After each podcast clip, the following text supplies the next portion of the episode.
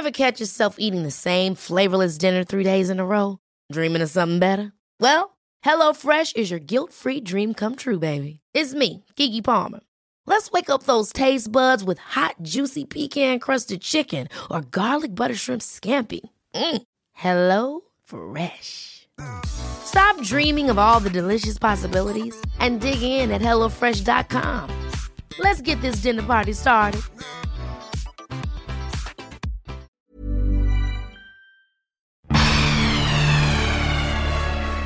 Also es ist immer Work in Progress. Kann ja auch immer noch sein, dass man seine Meinung ändert. Ne? Also völlig mit sich im Reinen sind ja nur die Dummen. Also solange man immer weiter denkt, dann kommt man auch dazu, dass man mitunter seine Meinung auch wieder verändert oder präzisiert oder in eine andere Richtung abbiegt. Das gehört ja ganz normal dazu.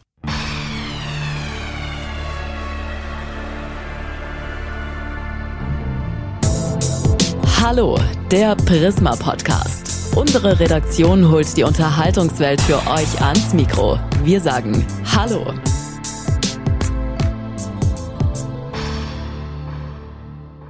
Ja, lieber Richard, ich freue mich sehr, dass du uns heute hier im Verlag besuchst. Herzlich willkommen bei Prisma. Ja, ganz vielen lieben Dank für die Einladung. Ähm, ich brauche dir jetzt nicht diese fast schon berühmte Eingangsfrage zu stellen. Hallo Richard, wo erreiche ich dich? Also das soll eine kleine Anspielung an mhm. eurem Podcast Lanz und Brecht sein, wo Markus dich das regelmäßig fragt. Wo er mich das regelmäßig fragt und wo die häufigste Antwort ist, dass ich in einem sehr kleinen Raum in meiner Wohnung bin, der als einziger den Schallanforderungen gerecht wird. Ah, okay. Und deswegen da ganz eingegraben zwischen lauter Büchern auf dem Boden sitze. okay, aber das passt ganz gut, weil apropos ganz eingegraben, lauter Bücher auf dem Boden sitzen. Ähm, ich habe natürlich versucht, mich auf das Gespräch ein bisschen vorzubereiten. Und dann überlegt man da so, wer kommt da so? Da kommt ein Philosoph und das ist vielleicht so ein knochentrockenes Thema. So kennt man das aus der Schule jedenfalls, so Aristoteles, Kant und wie die alle heißen. Und oh, dachte ich, das wird bestimmt unheimlich schwierig, das Gespräch. Aber ich bin gut vorbereitet und ich glaube, das funktioniert. Jetzt bin ich aber erstmal sehr gespannt, wie du dich vorstellst. Also so, ich würde mal sagen, so kurz und knapp wie möglich. Äh, mein Name ist Richard David Precht, ich bin 57 Jahre alt. Ich bin in Solingen geboren worden, da auch zur Schule gegangen und aufgewachsen, habe in Köln studiert und heute schreibe ich Bücher, halte Vorträge, denke über das Leben nach. Bin also, wenn man das in Berufsbezeichnungen auflösen will, Schriftsteller, Publizist und äh, Philosoph und Moderator. Ah, okay, gut, da geht es schon so ein bisschen los. Ich hätte jetzt schon gedacht, dass, okay, ja. Mhm. Philosoph und Moderator als letztes. Also im Grunde, man könnte schon sagen, das Mediengeschäft so in der ganzen Breite, das ist so mittlerweile fast zu deinem Metier, oder? Ja, aber man muss mal gucken, womit investiere ich die meiste Zeit und womit die wenigste. Also moderieren sechsmal im Jahr ist jetzt nicht so die ganz große September wieder, ja? ja, nicht so ganz große ausfüllende äh, Beschäftigung. Also die allergrößte Teil meiner Beschäftigung besteht darin, Bücher zu schreiben, philosophische Bücher zu schreiben. Deswegen ist also Philosoph sicherlich das, was ich deutlich mehr mache als Moderator. Du hast auch ein Buch geschrieben, darüber sprechen wir aber später. Das neueste Buch, Freiheit für alle heißt es, da sprechen wir später drüber.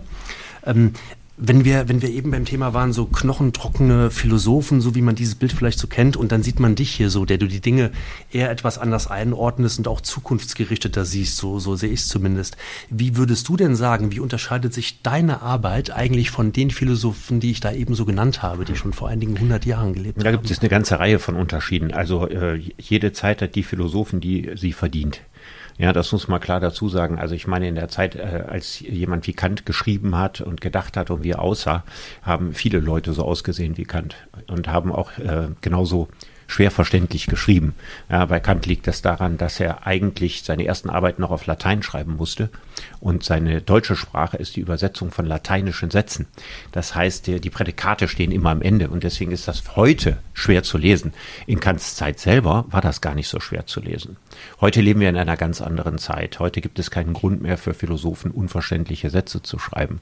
Ähm, heute muss man auch nicht altmodisch aussehen, wenn man einen Beruf macht, der ja noch genauso in unsere Zeit passt, wie in früheren Zeiten auch. Und die Aufgabe von Philosophen besteht darin, äh, Menschen dabei zu helfen, ein erfülltes Leben und ein erfülltes Zusammenleben zu haben.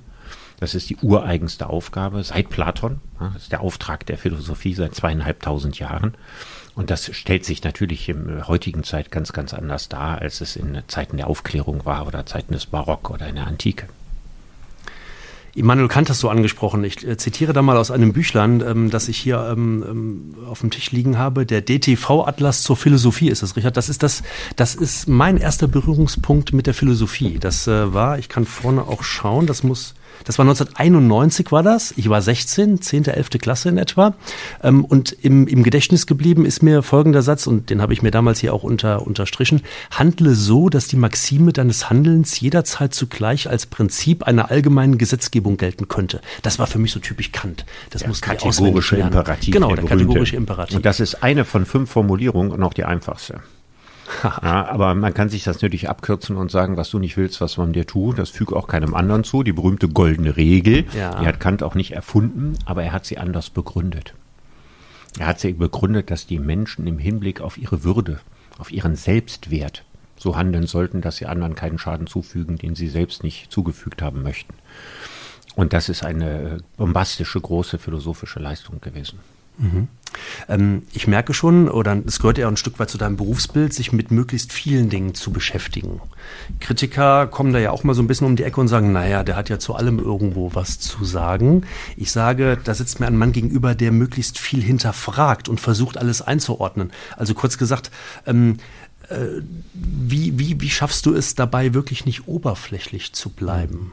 Also erstmal ist es so, dass es ganz viele Dinge gibt, zu denen ich mich nicht äußere. Es gibt sehr, sehr viel mehr Talkshows, in die ich nicht gehe, mhm. als die, in die ich gehe. Ah, das ist ja spannend. Ich habe ja so ein bisschen das Image, in viele Talkshows zu gehen, muss man mal ganz ehrlich sagen. Ich war in den letzten drei Jahren vielleicht drei oder viermal bei Markus Lanz in der Talkshow und sonst in keiner. Außer ich habe gerade ein Buch geschrieben und man ist in diesen bunten Talkshows äh, des dritten Programms. Da gibt es die eine oder andere, wo ich war. Aber in Talkshows wie äh, Maybrit Illner oder Anne Will gehe ich schon gar nicht mehr hin. Also insofern so oft bin ich eigentlich gar nicht im Fernsehen. Und es gibt sehr, sehr viele Dinge, zu denen ich mich mit meiner Meinung zurückhalte und sie nicht äußere. Sondern ich habe mich eigentlich in den letzten Jahren in allererster Linie zu dem Thema meines neuen Buches vorher schon äh, geäußert, also Fragen der Digitalisierung, Veränderung der Arbeitswelt. Und in letzter Zeit habe ich mich äh, auch geäußert zum Krieg, weil das natürlich ein ganz wichtiges äh, Thema ist und das gehört zur Aufgabe eines Philosophen als Gesellschaftsscout, dass er selbstverständlich dazu sich positioniert und seine Meinung kundtut. Hast dafür auch viel Schelte bekommen, weil viele das äh, vielleicht nicht richtig einordnen konnten oder nicht richtig verstanden haben, möglicherweise? Naja, es ist ja erstmal so, äh, wenn man Journalist ist oder Politiker ist, ist es wichtiger, beliebt zu sein, als Recht zu haben. Mhm. Für einen Philosophen würde ich das anders ausdrücken. Es ist nicht das Wichtigste und das Wesentliche, beliebt zu sein. Ich muss ja nicht wiedergewählt werden. Ja, okay. ich kann also frei das sagen, was ich denke und das ist das Normalste von der Welt. Wenn man eine Äußerung äh, tätigt, die zum gegenwärtigen Zeitpunkt nicht die Mehrheitsmeinung ist, das kann sich ja noch durchaus ändern. Ne? Mhm. Sowas ändert sich auch sehr, sehr schnell. Dann ist es immer ganz normal, dass wir in unserer heutigen Mediendemokratie äh, eine Entrüstungsindustrie ja, aufbraust und sich über einen hermacht. Aber da hat man sich auch mit den Jahren dran gewöhnt. Wie und wo denkst du über solche Dinge nach? Gibt es da so einen Rückzugsort, wo du sagst, hey, heute an muss ich, ich muss, muss mich einfach mit dem Thema jetzt mal zwei Stunden beschäftigen. Gibt es das so oder läuft das so irgendwie? Ja, also ich so? fange nicht an, dass ich von vornherein sage, so und so viele Stunden. Ne? Mhm. Aber da ich ja keinen normalen Beruf habe, das heißt, ich muss also nicht in irgendein Büro gehen ja, und habe jetzt kein Pflichtpensum, das mir von außen vorgegeben ist, habe ich natürlich äh, ziemlich viel Zeit in meinem Leben über die wichtigen und großen Fragen äh, des Lebens nachzudenken und natürlich genauso über aktuelle Geschehnisse weil du merkst, ich versuche ein bisschen was aus dir so rauszukitzeln. Man ja. liest unheimlich viel von dir, man sieht dich, du bist ein Stück weit ja omnipräsent. Aber verstehe ich das so richtig? Du saugst Informationen auf, du, du, du liest, bleiben wir dann doch mal bei den Stunden, du studierst stundenweise Studien möglicherweise, auch liest mhm. Fachliteratur mhm. und versuchst es dann irgendwo. Stundenweise oder monatsweise. Ja, oder beim Buch vielleicht auch. Du hast gesagt, mit dem Thema ähm, äh, Arbeit beschäftige ich mich schon über zehn Jahre äh, ja. mit diesem Thema. Ja, ich also, meine, ich zitiere darin eine solche Fülle von äh, ökonomischen Studien Studien. Ja. Die sind natürlich nicht in zwei Stunden gelesen. Okay, und dann, ähm, wenn du diese ganzen Informationen, also wenn du, wenn du irgendwann an dem Punkt bist und sagst, okay, jetzt habe ich genug gelesen, jetzt kann ich das einordnen, gibt es dann da so eine Phase, dass man so, der nächste Schritt ist das oder, oder stellt man sich das völlig falsch vor, bis es dann zu so einer Äußerung kommt, dass du sagst, so, ich habe meine Meinung und ich habe jetzt mein Bild, ich habe die Vision. Mhm. Also es ist immer Work in Progress. Kann ja auch immer noch sein, dass man seine Meinung ändert. Ne? Also völlig mit sich im Reinen sind ja nur die Dummen. Also solange man immer weiter denkt, dann kommt man auch dazu, dass man mitunter seine Meinung auch wieder verändert oder präzisiert oder in eine andere Richtung abbiegt. Das gehört ja ganz normal dazu. Bei der Digitalisierung ist es ja so, dass ich äh, seit über zehn Jahren Vorträge halte über das Thema Digitalisierung, ganz viel eingeladen werde. Und ähm, auf der einen Seite halte ich Vorträge auf der anderen Seite höre ich mir natürlich die ganzen Fachvorträge an, die andere halten. Und es, äh, das Bereicherndste überhaupt ist, wenn man dann in einer großen Versicherung ist oder bei der Bank, dass man dann anschließend die Gelegenheit hat, mit den Verantwortlichen häufig noch bis äh, weit nach Mitternacht das eine oder andere Glas Wein zu trinken. Und dann bekommt man schon eine ziemlich genaue und präzise Vorstellung von den jeweiligen Banken, von den jeweiligen Situationen, von dem, was die Digitalisierung wohl in den nächsten Jahren macht oder nicht macht. Und wenn man sowas wie ich 50 bis 100 Mal im Jahr macht und darüber hinaus noch die ganzen ökonomischen Studien liest, dann bekommt man schon einen solche komplexen Zugang zu dem Thema, wie wahrscheinlich nur sehr, sehr wenige andere Menschen. Jedenfalls sehr viel komplexer als Politiker, mhm. sehr viel komplexer auch als viele Ökonomen. Das kann ich mir sehr gut vorstellen. Und wenn du mit dieser Fülle von Informationen, du sagst gerade 50 bis 100 Vorträge, Veranstaltungen und dann, dann sind noch die Podcast-Aufnahmen, so wie wir das heute machen, Interviews, Buchschreiben, das ist noch alles gar nicht mitgerechnet. Ähm, gönnst du dir auch mal so, so Denkpausen, so, so, so frei, freie Phasen, dass du sagst, boah, ich, ich muss jetzt mal zwei Wochen einfach mal nicht philosophieren? Ich glaube, das kann ich nicht. Ich glaube, das kann ich tatsächlich nicht, ähm, weil ich ja Philosophie nicht als Arbeit empfinde. Ja, ich mache das ja nicht, weil ich sage, ich muss das jetzt machen, weil ich dafür bezahlt werde, sondern es ist ja genau umgekehrt. Das, was ich am liebsten mache, davon kann ich leben. Ja, ich mache bezahlte Selbstverwirklichung. Mhm, mh. Und äh, so zwei Wochen gar nicht zu denken, abgesehen davon, dass das menschliche Gehirn das ohnehin nicht kann, gar okay. nicht zu denken. Ne? Stimmt. An irgendwas muss man immer denken. Und die Dinge, mit denen ich mich beschäftige, sind natürlich häufig sehr viel interessanter als so viele andere Dinge, an die man so denken kann. Deswegen gibt es zwar durchaus Tage, an denen ich mir wirklich keine großen und tiefen Gedanken mache, das stimmt schon.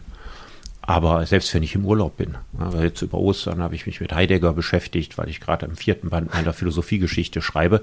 So, und wenn ich dann das ist morgens, schon wieder so ein schweres Thema. Ja, ist ein schweres Thema. Aber wenn ich dann, aber es macht mir Spaß. Und wenn ich dann morgens das lese und man sitzt da im Sonnenlicht irgendwo in einem südlichen Land auf einer Terrasse, ja, diese Kombination, die Natur, das Licht auf sich wirken zu lassen und sich gleichzeitig tiefgründige Gedanken zu machen, das ist wunderbar. Das empfinde ich überhaupt nicht als Arbeit. Das ist das, was ich schon immer gerne gemacht habe und okay. womit ich heute mhm. meine Brötchen verdiene. Mhm.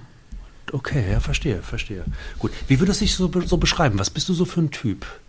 Bist du, bist du ein Berufsoptimist? Bist du ein Visionär? Oder bist du ein fröhlicher Typ von, von nebenan, mit dem man auch mal auf, auf eine Kirmes oder ein Schützenfest geht? Also vielleicht von allem ein bisschen. Äh, Ernst Jünger hat mal gesagt, wer sich selbst kommentiert, geht unter sein Niveau. ja, und diese Gefahr besteht natürlich bei einer Frage. Also jemand, der von sich selber sagt, er ist ein Visionär, den würde ich nicht mögen. Ja, ja. ja und jeder, ja, jemand, richtig. der von sich selber sagt, er ist ein total netter Kerl, mit dem alle ein Bier trinken gehen würden, weiß ich nicht. Warum sagt jemand sowas über sich selber? Naja, aber du könntest sagen, ich bin ein offenes Kerlchen, ähm, ähm, ich mische mich gerne unter Leute und ich lebe gerne das oder so. Ist in der Tat so. Ja. ja. also ich gehe gerne abends raus. Äh, ich werde natürlich, wenn ich abends rausgehe, das ein oder andere Mal angesprochen von unterschiedlich sympathischen Menschen. Ich war äh, unlängst Fußball gucken in der Kölschen Kneipe in Düsseldorf, ja. Oh. Und äh, dann passiert es zum Beispiel beim Fußball gucken ganz, ganz oft, dass man äh, sich mit Leuten, die man nicht kennt, gemeinsam unterhält. Ne? Bei, bei keinem Thema kommt man so schnell miteinander ins Gespräch, außer im Karneval vielleicht. Aber das ist doch und da unterhalte ich mich unglaublich viel mit anderen Leuten und dann kann das vorkommen, dass man den ganzen Abend über nichts anderes geredet hat als über Fußball. Okay, aber das ist doch eigentlich für dich dann auch immer ein guter Feldtest, um dann auch mal, mal deine, deine äh, theoretischen Themen praktisch mal, mal quasi in der Bevölkerung So empfinde ich das überhaupt nicht. Also das ist, glaube ich, der Punkt beim Fußball gucken und beim Bier trinken, wo ich äh, am meisten an das denke, was ich gerade tue und nicht an irgendwas anderes. Ich frage nicht umsonst äh, nach deiner Einschätzung, was du so für ein Typ bist. Ich habe eine Frage bekommen von einer Person, die du auch ganz gut kennst. Und ähm, aber wir hören einfach mal rein. Lieber Richard, ich nehme dich als einen sehr positiv denkenden Menschen wahr. Nun erleben wir gerade eine Zeit sich zuspitzender Krisen. Wirst du da zum Apokalyptiker oder gibt es etwas, das dich weiterhin hoffnungsfroh stimmt? Das fragt ja Svenja Flasspöhler. Ja, ja, die ich sehr schätze. Also ganz intelligente, sehr begabte Kollegin. Also es ist sicher so, als der Ukraine-Krieg ausbrach, hat mich das äh, zernichtet regelrecht. Ich fand das ganz, ganz schrecklich, weil ich geahnt habe, welche unglaublichen Folgen das haben würde. Äh, einerseits an Leid, das den Menschen dadurch entsteht und andererseits an verpassten Chancen, die Zukunft zu gestalten, wenn wir jetzt wieder in Muster der Vergangenheit zurückfallen. Ja, also alles Zeit, die uns natürlich fehlt beim globalen Kampf äh, gegen die Umweltzerstörung, die, äh, der, die uns fehlt beim Kampf gegen den Klimawandel und so, wenn wir uns auf diese Dinge jetzt wieder so stark kaprizieren. Und da war, gab es sicherlich so zwei Wochen, wo ich das Gefühl habe, die ersten zwei, drei Wochen, dass man quasi eine Bleiweste anhatte. Ja, jeden Tag, auch nachts oder so schlecht geschlafen hat. Gott sei Dank hält so ein Zustand nicht auf für, für ewig äh, vor. Ich habe im Augenblick keinen besonders großen welthistorischen Optimismus, aber ich leide nicht mehr jeden Tag darunter. Also so ein bisschen befreien kann man sich schon davon. Aber ähm, manchmal habe ich tatsächlich jetzt in der Kriegssituation das Bedürfnis zu sagen, am liebsten würde ich jetzt ein halbes Jahr in irgendeinem Loch verschwinden, ja, in Winterschlaf gehen und dann wieder rauskommen und dann ist dieser ganze Spuk vorbei. Das würden, glaube ich, unheimlich viele auch so tun. Ja? Kann ich so unterschreiben. Ähm, erinnerst du dich eigentlich noch an deine Zeit, als du mit dem Schreiben von Büchern begonnen hast? Ja, sehr gut. Das, ist, das liegt schon mittlerweile lange zurück. Wenn ich richtig gezählt habe, hast du schon 17 Bücher inzwischen ja, veröffentlicht. Ja? ja. Und ich kann mich daran erinnern, was äh, das erste Buch war.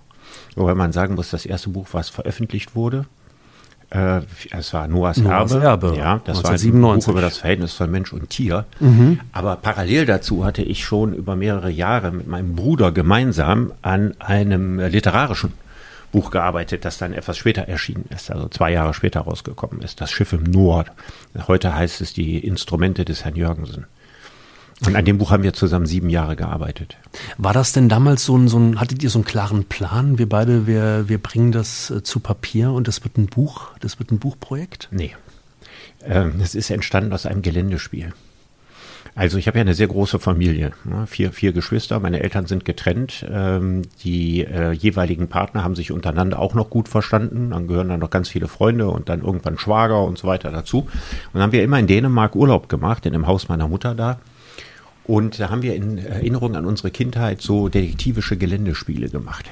Mein Vater hatte das früher für uns gemacht und irgendwann hatten wir das selber in Angriff genommen und haben dann alle in, in Parteien äh, äh, aufgeteilt und haben das also mit unglaublichem literarischen Ehrgeiz auch gemacht. Ja, also das war dann ein Spiel, was dann vier Tage alle beschäftigt hatte, also unglaublich komplex. Und das war dann so toll, dass wir das im nächsten Jahr nochmal machen wollten und wollten das übertrumpfen und haben uns eine ganz komplizierte, tolle Handlung ausgedacht. Und dann haben wir gedacht, wenn wir das jetzt machen, dann zerstören wir die Erinnerung an das Jahr davor. Also machen wir mit dem, was wir uns da ausgedacht haben, was anderes. Wir schreiben daraus ein Buch. Und dann haben wir damals 1993 in Dänemark angefangen mit einer alten Schreibmaschine und so weiter, das zu machen. In der Zeit ist natürlich viel passiert in, in, im Leben meines Bruders, genauso wie in meinem Leben. Er hat angefangen, Architektur zu studieren, er hat in Berlin gelebt, dann war er in Aachen. Aber so über die Distanz hinweg ist dann irgendwann dieses Buch erschienen und nachdem mein erstes Buch verlegt worden war, mhm. war es dann nicht mehr ganz so schwer, das überhaupt zu verlegen. Und als die Option klar war, dass wir das verlegt kriegen könnten, ja. da haben wir es dann fertig gemacht. Na also. Und das war ein sehr umfangreiches Buch geworden. Noahs Erbe ist ja später nochmal in einer ich würde sagen, grundlegende Neuauflage nochmal erschienen, ne? mhm. ne? in, in, in zwei, in vier Komplett Teilen überarbeitet. Mhm. Mhm. Kommt sowas, wenn man, wenn man so viele Bücher schon veröffentlicht hat, kommt man dann irgendwann, also ich, ich versuche mich nur hineinzuversetzen, ähm, kommt man dann irgendwann so, sagt, Mensch, oh, was ich da vor acht Jahren gemacht habe, das geht so gar nicht mehr. Ich muss das jetzt nochmal neu anpacken und nochmal neu machen. Nee, eigentlich nicht. Also es war so, dass da die Rechte von Noahs Erbe hatte ja ursprünglich noch ein anderer Verlag. Und da gab es eigentlich den Gedanken, alle Bücher, die ich mal gemacht habe, in die Hand meines jetzigen Verlages zu bekommen. Zu Goldmann kann ja, ich ja ruhig Und dann habe ich, dann habe ich mir das angeguckt, dann haben die gesagt, wir verlegen das neu. Und dann habe ich gedacht, oh, ein Buch, das 20 Jahre alt ist, ja, das setzt schon ein bisschen Schimmel an. Nicht, weil was da drin steht irgendwie dumm oder schlecht oder richtig mhm, falsch ist, mhm. aber bei vielem denkt man sich, das kann man noch ein bisschen schöner formulieren und da ist doch inzwischen so viel dazugekommen. Also dieses Mensch-Tier-Verhältnis ist in den letzten 20 Jahren von so vielen klugen Leuten neu durchdacht worden. Das musste auch alles aufgenommen werden und deswegen war das notwendig, das Buch neu zu äh, schreiben und unter dem äh, Titel Tiere denken, mhm. ja, ist es da neu erschienen vor fünf Jahren. Gibt es denn auch ein Buch, wo du sagst, um Gottes Willen, das würde ich so nie wieder tun? Das war vielleicht sogar auch ein Fehler? Also, dass ich jetzt irgendwie ein Buch, was ich selber geschrieben habe, peinlich mhm. finde, kann mhm. ich eigentlich Zum nicht sagen. Mhm. Ähm, ich würde sogar sagen, dass das beste Buch, was ich je geschrieben habe, mein größter Flop war. Das war? Ja, das war ein Roman, den ich dann nach dem Buch mit meinem Bruder geschrieben habe. Der hieß Die Kosmonauten, ist 2003 erschienen. Und äh, da bin ich unendlich stolz drauf, ja, weil im Gegensatz zu heute, heute schreibe ich, wenn ich schreibe, vier, fünf Seiten am Tag. Damals habe ich mir bewusst vorgenommen, nicht mehr als eine halbe Seite am Tag und daran so lange gefeilt, stundenlang gefeilt. Also quasi so fast lyrischen Text zu schreiben. Und ich bin unendlich stolz auf dieses Buch. Und das ist damals bei Kiepenheuer und Witsch im Hardcover erschienen und äh, es hat sich 800 Mal verkauft. Oh. Das war quasi auch Vernichtung meiner materiellen Existenz, wenn man zwei Jahre an einem Buch arbeitet und nachher hat man außer einem äh, kargen Vorschuss, den man dafür bekommen hat, keinen Cent in der Tasche. Dann gab es zwei Rezensenten, die haben das so aus der Hüfte erschossen. Also man merkte, die hatten das so ein bisschen durchgeblättert, fanden das ein bisschen doof. Auch schon wieder ein Berlin-Roman, das ist so ein bisschen als modisch und Quatsch und haben auch schon so viele Berlin-Romane und mal eben abgehakt worden. Ich kriegte auch keine Lesungen in Literaturhäusern und gar nichts. Es schien ihnen nicht aufgefallen zu sein, dass das in einer ganz besonderen Sprache geschrieben ist, das Buch.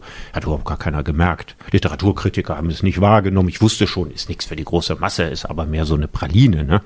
Hat keiner gesehen. Ja, und das war natürlich taktisch gesehen ein so anspruchsvolles literarisches Buch zu schreiben in der damaligen Situation sicher falsch. Aber ich bin heute sehr, sehr stolz darauf, äh, dass ich das Buch geschrieben habe. Ich habe jetzt mal gerade ein Buch genommen, dein, dein vorletztes Buch, was, was erschienen, oder dein letztes Buch, was erschienen ist, äh, von der Pflicht, ist ja vergleichsweise ein dünnes Ding, um das mal so salopp zu sagen. 40 Tage. Vier Seiten pro Tag. Passt das? Ja, wobei das auch ein Buch ist, wo nicht viel auf einer Seite drauf ist. Ja, das ist ja wirklich ein sehr, dazu, sehr, sehr ja. schlankes Ja. und sehr, sehr dünnes Ich kam Buch. auch relativ schnell durch, Ja, muss ich ehrlich ja. sagen, aber ich konnte es Ja, ja. relativ das ist, lesen. Das ist sehr schnell geschrieben, das stimmt. Und Wie stelle ich mir das vor? Wie also du, du sagst, du schreibst vier, fünf Seiten am Tag. Setzt du dich dann wirklich, nimmst du dir das dann vor und sagst, ich, nein, okay. ist anders. Sondern? Ich äh, gehe ganz früh morgens, ja, werde ich wach und äh, da ist der Kopf am klarsten.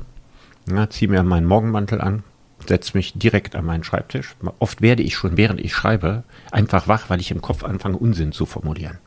Ja, so morgens um fünf geht das dann los, dann rattert die Maschine und man weiß dann immer nicht genau. Also man glaubt dann in dem Moment, wo man im Bett liegt, ne, unglaublich klug, Ja. ja, aber ist sich nicht ganz sicher, ob es stimmt. So, aber irgendwann kommt dann so, ein- so ein Druck, dass man denkt, nee, nee, das muss man jetzt, man kann das nicht mehr alles mit sich rumtragen, ja, und sich nicht, auch, auch nicht speichern. Ja, und dann setze ich mich eben hin und, und arbeite morgens und dann frühstücke ich, muss ich ja irgendwann frühstücken. Und wenn ich frühstücke, ich habe ja eine sehr schnelle Verbrennung, ja, dann werde ich unendlich satt, träge und müde. Deswegen zögere ich äh, den, den Moment des Frühstücks meistens relativ lange raus, ne, dope mich so mit löslichem Kaffee eine ganze Zeit, mit viel Milch und Zucker. Also es gibt sozusagen genug Energie im Gehirn. Ist natürlich alles ungesund, weiß ich auch. Ne. Gesunde Sachen haben wir hier auf dem Tisch. Ich bin, ich bin völlig gerne zu. altmodisch. Also ich glaube, dass sich ein Autor bis zu einem gewissen Grad für sein Werk äh, verzehren muss. Mhm. Ja, also es ist, äh, kostet dann vielleicht ein paar Lebensjahre, aber dafür hat man dann vielleicht auch was von Wert geleistet. So, und dann ist irgendwann die Mittagspausenzeit und so nachmittags bin ich viel zu träge. Dann mache ich Sport oder andere Dinge, da schreibe ich nicht. Und dann erst wieder so ab mal so vier Uhr, halb fünf oder so, so lange wie man Lust hat so bis abends um sieben oder um halb acht. Meistens kommt so halb acht, acht meine Lebensgefährtin nach Hause. Und dann ist es eigentlich nicht möglich, weiterzuarbeiten, weil sie sehr temperamentvoll ist und weil ich in der Küche arbeite. Ich habe kein Arbeitszimmer. Ah, kochst du gerne? Ich koche auch ganz gerne. Aber, du das arbeitest in der Küche und schreibst da deine ja, Bücher. also das nicht ist, so, es gibt, du- die Wohnung besteht im Prinzip aus einem großen Raum. Und ähm, dadurch habe ich kein Arbeitszimmer. Okay. Das war gar nicht so gedacht, aber ich wollte jetzt nicht die kleine Kammer, in der wir den Podcast aufnehmen, zum Arbeitszimmer machen. Wenn ich den ganzen Tag allein zu Hause bin und bin dann in einer kleinen Kammer, ist ja Quatsch. Ja. Also dann habe ich meinen Schreibtisch halt in der Küche aufgebaut. Okay, verstehe. Und das bedeutet natürlich, wenn jemand anders da ist, kann man nicht mehr in Ruhe arbeiten. Okay. Und so findet meine Arbeit ein natürliches Ende dann meistens so um halb acht, acht. Und dann geht's in der Küche weiter und dann kommt das wahre Genussleben. Dann ist meistens um halb acht, acht auch schon ein Glas Wein geöffnet. Und dann beginnt das Kochen. Ja. So kann man sich ein, ein schweres Thema oder eine schwere, knochentrockene Kost, so wie ich es ja eingangs beschrieben habe, als Philosoph mit dem Glas Wein schon sehr, sehr gut vorstellen, ganz anders vorstellen.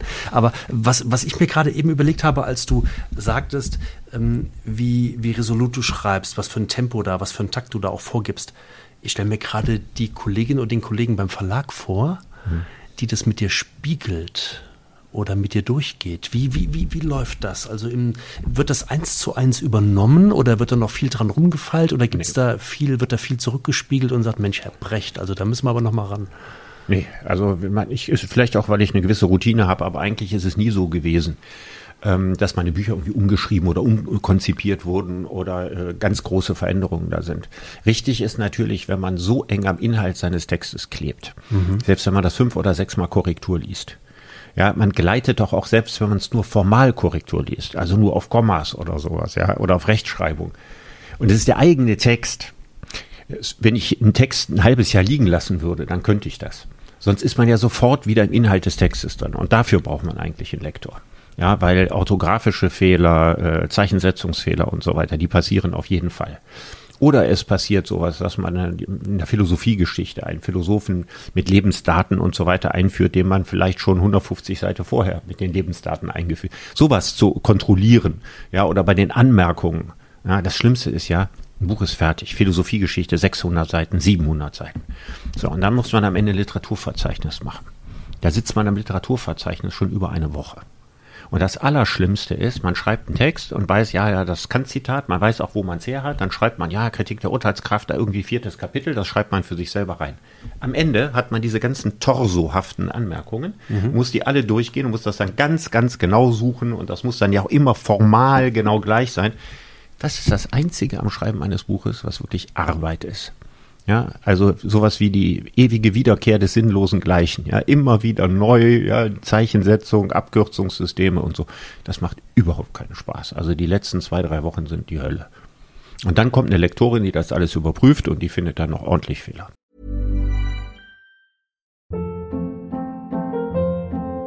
Hold up. What was that? Boring. No flavor. That was as bad as those leftovers you ate all week. Kiki Palmer here, and it's time to say hello to something fresh and guilt-free. Hello Fresh. Jazz up dinner with pecan-crusted chicken or garlic butter shrimp scampi. Now that's music to my mouth. Hello Fresh. Let's get this dinner party started. Discover all the delicious possibilities at hellofresh.com.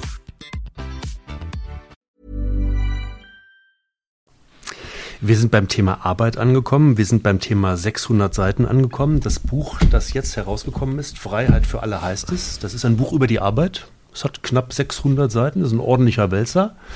Ähm, wenn ich mal versuche, das so ähm, aus meiner Sicht zusammenzufassen, ich habe es tatsächlich versucht durchzulesen oder durchzuarbeiten, dann versucht klingt schon böse. Ja, ich, ich muss ehrlich sagen, ich, ich, ich gebe geb offen zu. Ich habe es äh, am Anfang dann, dann erstmal zur Seite gelegt und bin dann ein paar Tage später nochmal noch mal eingestiegen, weil ich habe dir eben gesagt, im Vergleich zuvor, äh, die Pflicht, ja. das, das lief einfach so ja. durch. Ja, das ist, das ist einfach ein anderes Werk. Ich versuche es mal mit meinen Worten kurz zusammenzufassen. Immer mehr Mensch oder immer weniger Menschen werden immer weniger arbeiten ähm, immer mehr Menschen werden immer weniger arbeiten. Werden immer, ja, immer mehr Menschen werden immer weniger arbeiten, richtig. Danke für die Korrektur. Aber gleichzeitig äh, mehr verdienen. Und äh, im Grunde genommen wissen ganz viele, dass sich unsere Arbeit in den nächsten Jahrzehnten massivst verändern wird. Mhm. Aber keiner tut was dagegen. Ist ja, was dagegen, ist, was dagegen ist auch nicht, was ich will. Ich finde, die Entwicklung ist ja gut. Ne? Also früher haben die Menschen sich totgearbeitet, als Bauern auf den Feldern, als Fabrikarbeiter im 19. Jahrhundert. 80 Stunden Woche, 16 mhm. Stunden mhm. am Tag, quasi keine Pausen. Ja? So, und dank des technischen Fortschritts leben wir heute in einer Welt, in der die Leute im Vergleich zu früheren Zeiten sehr viel weniger arbeiten und unendlich viel mehr Geld kriegen. So, und jetzt haben wir wieder eine große technische Revolution, ja, Zeitalter der künstlichen Intelligenz, und die Folge wird wieder das gleiche sein. Wir werden weniger arbeiten und mehr verdienen. Und das ist ja eine wunderbare Entwicklung. Nur ist unsere Gesellschaft auf diese Entwicklung ganz schlecht vorbereitet. Zum Beispiel ist unser ganzes Rentensystem darauf nicht vorbereitet. Ja, unser Rentensystem lebt ja davon, dass die Arbeitenden, die Nicht-Arbeitenden und die nicht mehr Arbeitenden finanzieren. Wenn wir in Zukunft alle 100 werden, ja, aber weniger gearbeitet wird, wie soll das alles bezahlt werden? Ich mache mir zum Beispiel Gedanken darüber, wie man dieses Umlagesystem, das nicht funktioniert, durch etwas ersetzen könnte, was besser funktioniert. Und das Wichtigste ist zunächst mal zu sagen, wir müssen Arbeit weniger besteuern, aber Geld ausgeben mehr. Ja, weil Geld ausgeben wird mehr werden und Arbeit wird weniger werden. Und dann wissen wir, da, wie sich die Welt verändert, müssen wir eben auch entsprechend besteuern. Dann käme das Geld zusammen. Und dann ist noch eine Frage, bei uns hängt ja die, das Geld, was jemand kriegt, immer an seiner Arbeitsleistung. Auch, auch was er vom Staat kriegt, hängt davon ab. Arbeitslosengeld, die Höhe, Hartz IV. Ja, Hartz IV. Und das können wir uns ganz auf die Dauer nicht mehr leisten. Wir müssen also die Existenzsicherung und die Arbeitswelt stärker voneinander trennen. Das ist im Grunde genommen das, was ich versuchen möchte, in dem Buch zu erklären. Du schlägst ja das sogenannte bedingungslose Grundeinkommen vor. Ne? Da Mhm. gibt es auch Summen, die im Raum stehen. 1400, 1500 Euro netto müssten das schon sein. Mhm. Ähm, das ist das, wo du sagst, das lässt sich finanzieren, indem wir äh, den eigenen Lohn weniger besteuern und die Arbeit, die Maschinenarbeit quasi mehr besteuern. Mitbesteuern, Ja. ja. die Lohnnebenkosten senken, ähm, die Unternehmen nach ihren Gewinnen stärker besteuern, ungeachtet der Frage, ob Menschen oder Maschinen diese Gewinne erwirtschaftet haben. Und das andere ist äh, über Mikrosteuern, also jedes Mal, wenn Geld ausgegeben wird, einen ganz kleinen Betrag an den Staat, auch wenn man Geld abhebt zum Beispiel. Und das würde bedeuten, wenn man alles das, was da an den Börsen jeden Tag Milliarden Summen hin und her geschoben wird, In auch für einen Mikrobetrag Zeit, ne? Ja, abbekommen ja, würde, ja. käme unendlich viel Geld zusammen. Du sagst auch, dass sich die, oder sagen wir mal, wenn, wenn ein junger Mensch, äh, und wir haben auch zwei junge Menschen heute hier mit am Tisch sitzen, hier in diesem Raum, ähm, sich nach der Schule mit dem Berufsleben beschäftigt, dann tut der oder diejenige das heute ja völlig anders, als dass man das vor 30 Jahren getan hat. Da hat man vielleicht eine Lehre irgendwo, oder man hat einen Beruf schon mit 13, 14 im Kopf gehabt, gesagt, ich möchte gerne Bankmitarbeiter oder sowas werden, ich möchte es lernen oder studieren und dann mache ich das, bis ich 60 bin. Genau. Und die wenigsten haben das gemacht, weil sie schon als Kleinkinder gesagt haben, ich möchte mal Bankangestellter werden. Ja, da wollte man noch Indianerhäuptling werden. Und dann kommen irgendwann die Eltern und sagen, mach was Vernünftiges und was Solides. Geh zur Bank. Ja, geh zur Bank, mach eine Bankausbildung, geh zur Stadt. Und nicht wenige in meiner Abiturklasse in Solingen haben genau das getan. Und jetzt kommt die wichtige Pointe. Diese Berufe sterben aus. Nicht von heute auf morgen, aber im Laufe der nächsten Jahrzehnte. Die geistige Routinearbeit kommt uns abhanden, weil die von Maschinen gemacht werden wird. Und auf der anderen Seite gibt es viele Tätigkeitsfelder, wo wir sagen, hey, da brauchen wir dringend Leute. Ja, wir haben viel, viel, viel zu wenig Altenpfleger. Wir haben äh, großen Personalmangel in den Krankenhäusern. Wir haben viel zu wenig Menschen, die Handwerksberufe machen. Es gibt einige Handwerksberufe, da ist das eklatant. Wir haben nicht genug Leute, die LKWs fahren und so. Es gibt also viele, viele Bereiche, wo diese Leute gebraucht würden. Aber in einer Gesellschaft im 21. Jahrhundert kann ich doch nicht jemand sagen, der vorher Straßenbahnfahrer war und die läuft jetzt automatisch, die wird von alleine gemacht. Hör mal, wir brauchen dringend Altenpfleger, mach das mal. Ja, das werden die allerwenigsten wollen und die wenigsten Alten möchten von jemandem gepflegt werden, der das nicht will. So kommen wir also in eine sehr komplizierte Berufswelt hinein, in der wir auf der einen Seite die Arbeitslosigkeit steigt und auf der anderen Seite der Fachkräftemangel steigt. Und ich denke, das erste, der erste Schritt muss sein, dass wir uns hier ehrlich machen. Ja, und äh, ich, ich sehe, dass unsere Politiker, ich habe ja mit vielen noch persönlichen Kontakt und drüber geredet, ne, die, die reagieren, die werden da zum Kölner, ne? Also hätten Jod gegangen, ne? Oder man kann sich das Mädchen auch schön trinken, ne? Also ich denke nicht, so schlimm ist das schon nicht. Ne? Tatsächlich wird es ganz, ganz schlimm. Und je eher wir uns der Situation stellen, je eher wir über verändertes Steuersystem und so weiter nachdenken, umso besser ist das. Das ist das, was ich eben versucht habe zu skizzieren. Mit jeder weiß das im Grunde genommen, aber kaum einer tut da momentan etwas dazu. Wenn, wenn du sagst, ähm, vier bis fünf Berufe hat man möglicherweise später im Laufe seines beruflichen Lebens, vier bis fünf verschiedene Jobs äh, durchläuft man.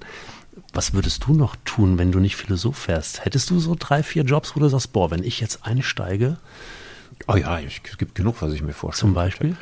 Alles, was mit Garten zu tun hat. Also alles, was überhaupt mit Tieren und äh, mit Pflanzen zu tun hat, ist ein Interesse von mir, seit ich kleines Kind bin.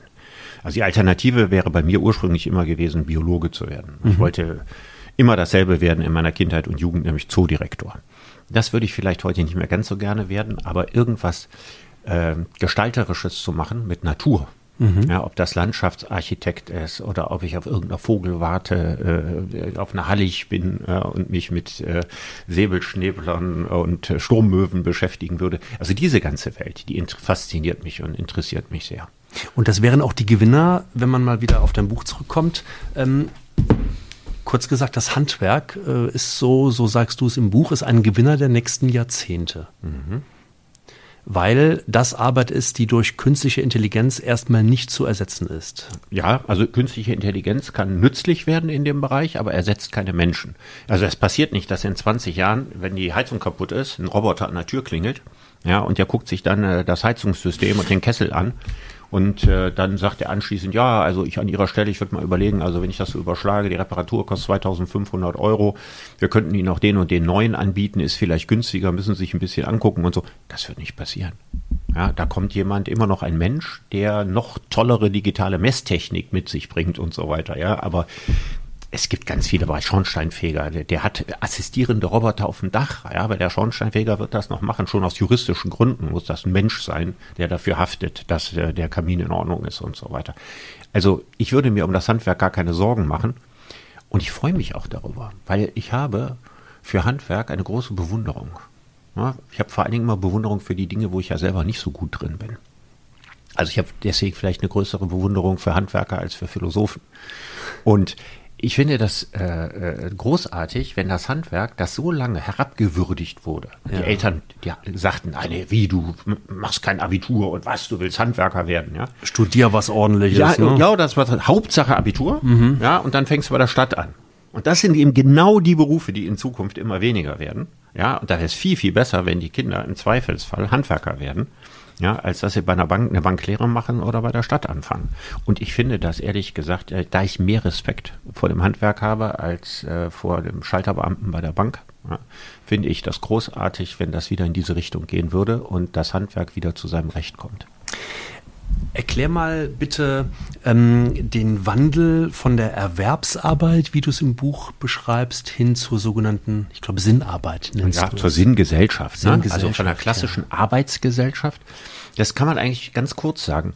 Ähm, in den vergangenen 2000 Jahren stand für die aller, allermeisten Menschen die Arbeit im Mittelpunkt ihres Lebens, ob sie wollten oder nicht.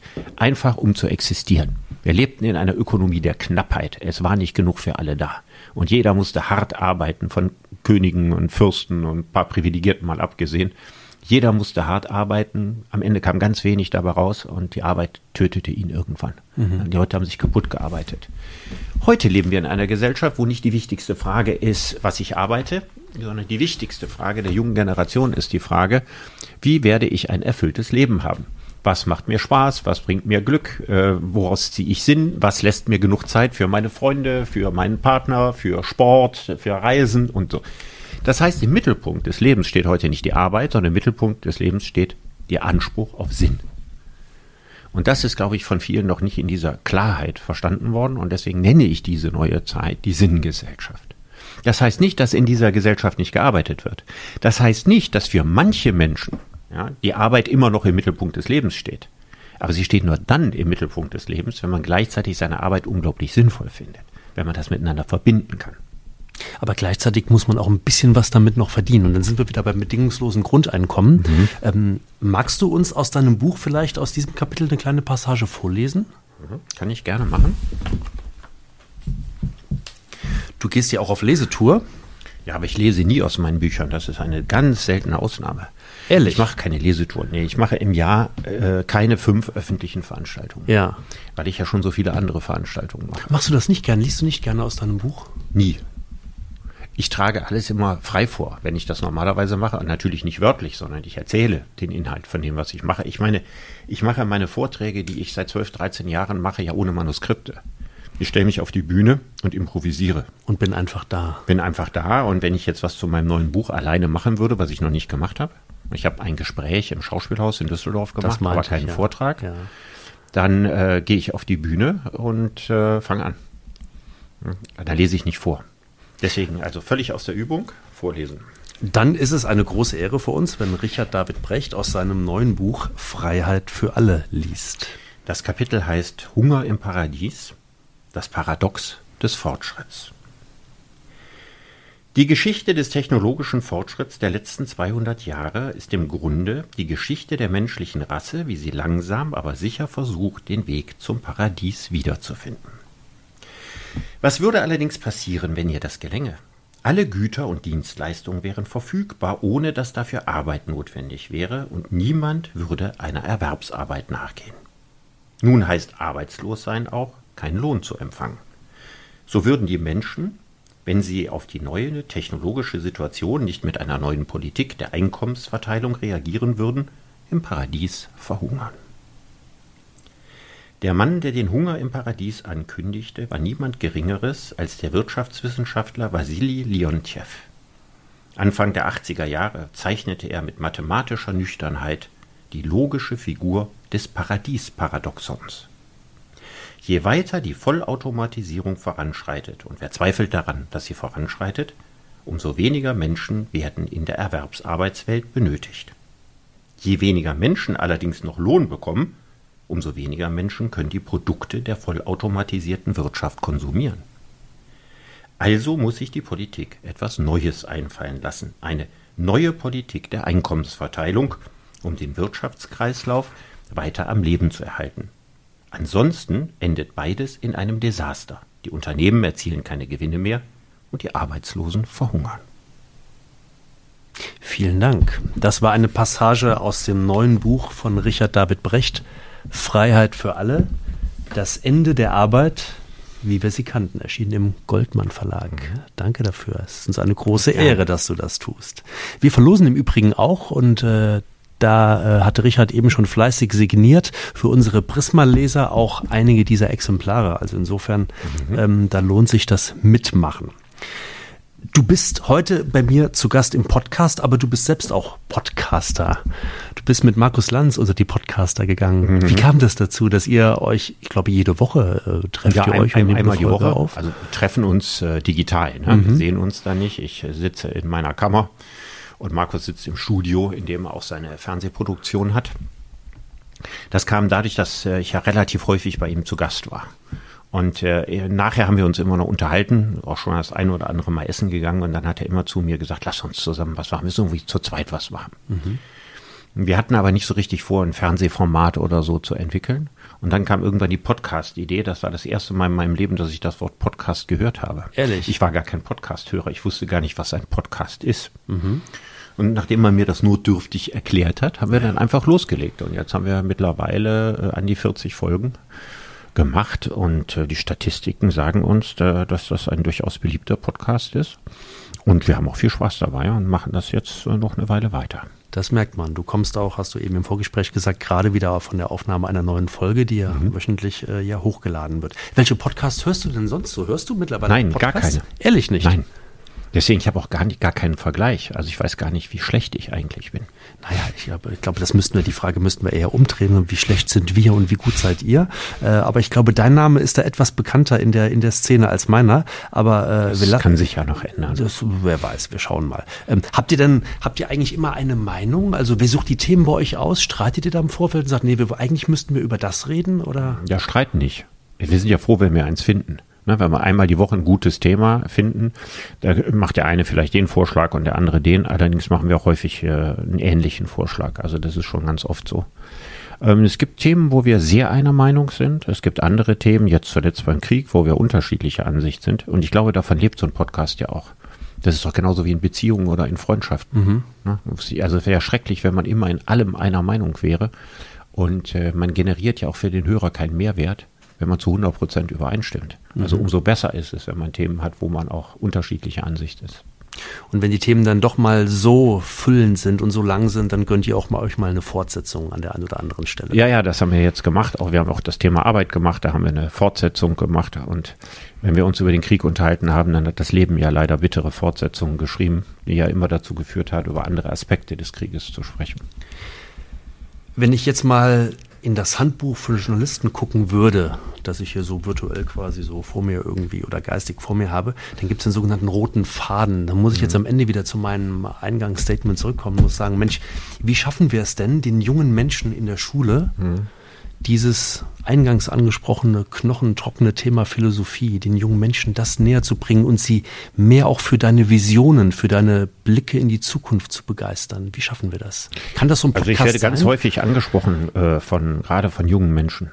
Also, und auch wenn ich öffentliche Veranstaltungen mache, kommen häufig Schulklassen oder viele 18, 19, 20-Jährige oder ähm, äh, junge Leute, die Philosophie studieren wollen. Eine der häufigsten Fragen ist immer, was ich ihnen empfehle, an welcher Uni, mit welcher Fächerkombination. Also das ist so ein bisschen auch geglücktes äh, Interesse an Philosophie zu wecken, das durch das, was ich tue, das glaube ich schon, das kann man sagen.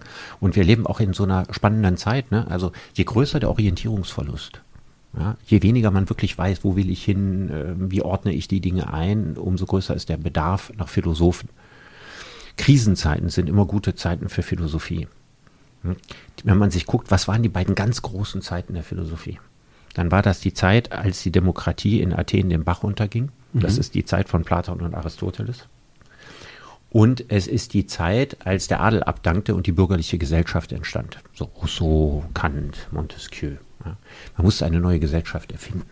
Ja. Die Adelsgesellschaft funktionierte nicht mehr und die bürgerliche Gesellschaft, die wurde von Philosophen erfunden.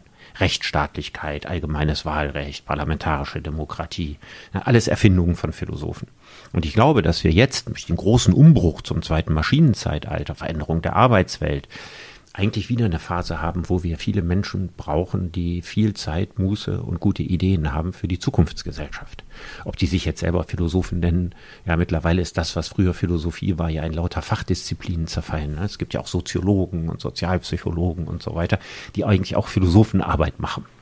Und ich glaube, dass das heute nötiger ist denn je. Du wärst eigentlich ein guter Zukunftsminister, wie ich finde, für unser Kabinett. Wäre das eine Aufgabe für dich? Nee, das wäre gar keine Aufgabe. Weshalb nicht? Das liegt daran, dass man genau wissen muss, welche Fähigkeiten man nicht hat. Und äh, die wichtigste Fähigkeit, die man haben muss, wenn man in die Politik geht, ist äh, ein sehr, sehr hohes Anpassungsvermögen. Oh ja. Ja, also äh, man darf nie zu weit von dem, was gerade äh, die Haltung einer Partei ist, ne, die sich ja auch wahnsinnig schnell wechseln und ändern können, aber man darf da nicht wirklich ausscheren. Wenn man das ziemlich oft macht, kommt man erst gar nicht hoch. Ja, und wenn man oben ist und man macht das ziemlich oft, dann gerät man sehr schnell in Verruf. Dann produziert man in unserer Gesellschaft unausgesetzt Medienschlagzeilen und die Partei ist dann ständig da bemüht, einen wieder einzufangen. Also ich würde nicht genug am Zügel laufen, um sowas zu tun. Und das Zweite ist, ähm, der allergrößte Teil eines Politikerlebens besteht wirklich darin, die eigene Position abzusichern. Weniger gegen den politischen Gegner als gegen die Parteifreunde. Es ist ein unausgesetztes Ränkespiel, gerade in der Spitzenpolitik. Und dazu hätte ich weder die Lust noch die Energie. Ich bin nämlich tatsächlich ein ziemlich privat, ja, ein ziemlich harmoniebedürftiger Mensch. Und äh, das Schöne an meinem Leben ist, dass ich mir aussuchen kann zu sagen, heute Abend gehe ich in die Kneipe und gucke Fußball. Und das kommt im Leben eines Spitzenpolitikers fast gar nicht mehr vor.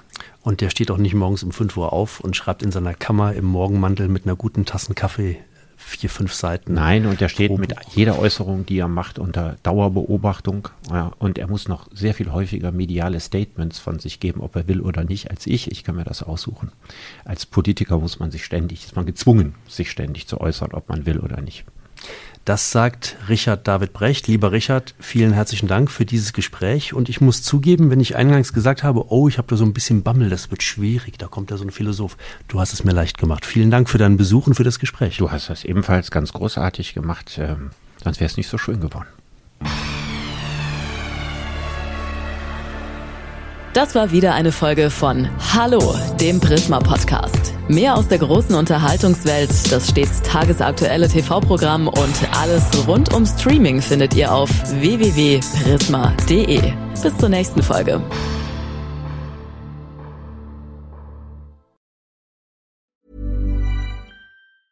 Ever catch yourself eating the same flavorless dinner three days in a row? Dreaming of something better? Well, HelloFresh is your guilt-free dream come true, baby. It's me, Kiki Palmer.